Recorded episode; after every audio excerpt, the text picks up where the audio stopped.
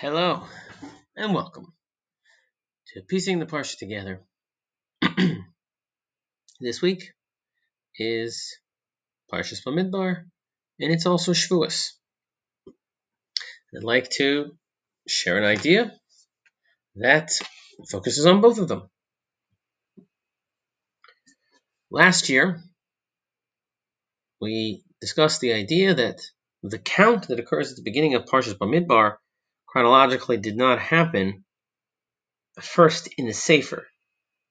Uh, the inauguration of the Mishkan happens on Rosh Chodesh Nisan, and it talks about the Korban Pesach in Parshas Behaaloscha, and uh, in Bamidbar, this count, the census of Bnei Israel happens in Rosh Chodesh Iyar. So we're clearly out of order uh, chronologically, and last year, I think there was a suggestion that we wanted to start on on a high note, and I'd like to try to elaborate on that,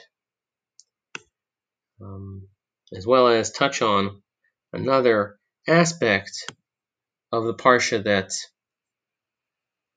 wasn't fully, perhaps, developed in the past. There are two pieces in fact, the first two pieces from Rav Schwab in the Mayan Beis Shueva on Parshas Bamidbar, where he observes some oddities, seeming oddities in the psukim. The first thing he quotes a, a Medrash Rabbah at the beginning of the parsha that the idea is osa atzmo hefker liknos es chachma. You don't make yourself like a desert and ownerless. You can't acquire the chachma of the Torah. Therefore, it says Bamidbar Sinai. And he wants to understand this. He says, as long as the person has the ego, the I, how are you going to be able to get the chachma of the Creator? And he observes that in the psukim you see this.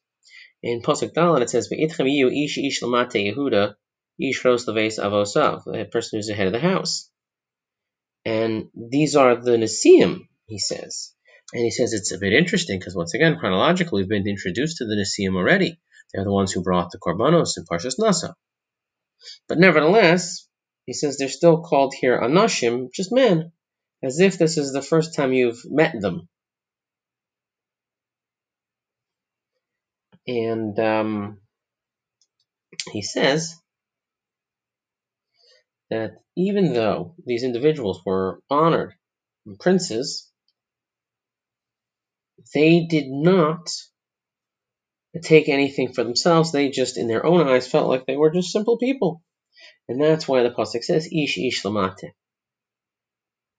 There's not a, a, a you know, position of leadership. So he says if they were able to fulfill that, then they can actually be um, the leaders of Klal Yisrael. And he ends this first piece, he says, if you look at the words of Rashi, Rashi says, Asher nikvulo kan b'shemos. Right, that they get names mentioned here. That Moshe gave them sort of another reference to show that these individuals had made themselves into regular, ordinary people. They didn't think of themselves as anything special. So their names get mentioned again. And the next piece talks about the Degolim, and this is something that I don't think I addressed last year, at least I don't think I addressed it as well as I would have liked to, partly because I'm not sure that I saw a, a, a deeper answer with all these counts of the Shvatim. So the first count, set up a census, set up a camp, fine.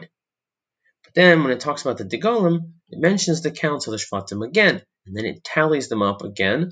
It mentions the different Nesiim. And we've mentioned all of these things in the previous parak. It's the first parak of Bamidbar. And this is in the second parak, we kind of just repeat a lot of the same things.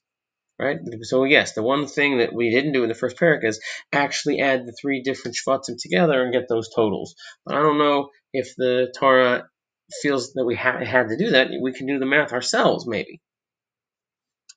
So Schwab says that mentioned just before we do the counts where we divide the Shvatim into the Degolim into their specific encampments, mentions that the Leviim are the ones who camp around the Mishkan.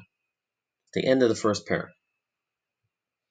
And that could have bothered Bnei Israel. He uses the example if you have the prominent members of the shul who sit up front, and all of a sudden they're relocated to behind the bima, so that might make them unhappy. But not only that, you put other people in front. But he says they, they didn't complain verbally to Moshe. He says they didn't even complain in their minds. They understood, they accepted it. As the pasuk says, um, the chol asher tzivah Hashem as Moshe So That's the very end of the of the first parak. So they they were moved away from the Mishkan, even though they'd want to be near the Mishkan, of course. That's a full mill, he says. It's Chum Shabbos. And Rav Schwab says that's their madrega. That's and because they did this, there's an extra chiba, which is what Rashi says that Hashem has such affection for the Jews that He counts them all the time. And I said last year, I think that you see that by the fact that they're counted again in the second parak. So Schwab now comes to add a different dimension as to why that count would have occurred. Is that again, these people have made themselves, at least in the Asimus, they made themselves like the Midbar. So now they're worthy to be leaders. But additionally, Bnei Israel are able to to accept the you know, sort of a little bit of a pushback. They would uh, where they'd like to be ideally closer to the Mishkan. They had to give it up for the Leviim, and they accept that. And Schwab ends with a perhaps you'll say a connection to Rosh Hashanah that it says Mi el kamocha nosei avon v'avar al pesha. Who is like you, you know, who is like you, Hashem, that carries the sins and is forgiving of the uh, iniquities l'sheris nachlaso for the remnant of his inheritance. And it says, who does Hashem forgive? It says those who um, forego the wrongs that were done to them. This idea that I think they say in the Chiba arises from Bnei Israel because they're able to forego a certain slight to them, even though there was the Hashem, they had the Leviim have to live uh, closer to the Mishkan, they're the ones who take care of it. But they were able to overlook that, and that causes a certain chiba for them. It seems this is very appropriate for the holiday of Shavuos there's a comment made by Rav Chaim of Volozhin in the Ruach Chaim, his perush on Pirkei Avos. I think it's the very first piece. He says that Moshe is kibel Torah Misinai. Moshe receives the Torah from Sinai, and he says, "How is how does that work exactly?" And he talks about the different nevuah of Moshe compared to the other other neviim. And he says that Moshe's gadlus, Moshe's greatness, was that he was an anav. He was humble. And he contrasts that Abraham says, Anochi afar ve'efer, I'm dust and ashes. But he says, Moshe, by contrast, said, V'nachnu ma, what are we? We're nothing. So you see the complete subjugation, self abnegation of Moshe. And because of that, he's the one who's able to receive the Torah. There has to be sort of a removal of the self as much as possible, and then you sort of can the ability for Shem to come in, and that's what Moshe says. Even the Shekhinah speaks from his throat, right? Completely subjugated. And um, the parsha starts where Bamidbar Sinai. That's how Bamidbar starts. It's not just the Midbar, it's the Midbar of Sinai. And you have this idea of the Nesiim able to look at themselves as just regular people, and they're given uh, extra because of that. Extra, extra chashivas.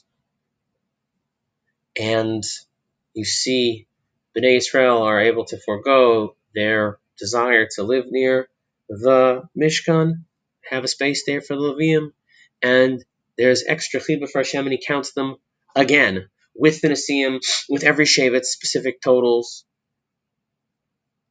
The more we're able to forego the the personal you know, slights we think should come to us, the greater it is our ability to be in that midbar Sinai and to receive the Torah. Wish everyone a wonderful Shabbos and a good Yom Tov. Thanks for listening.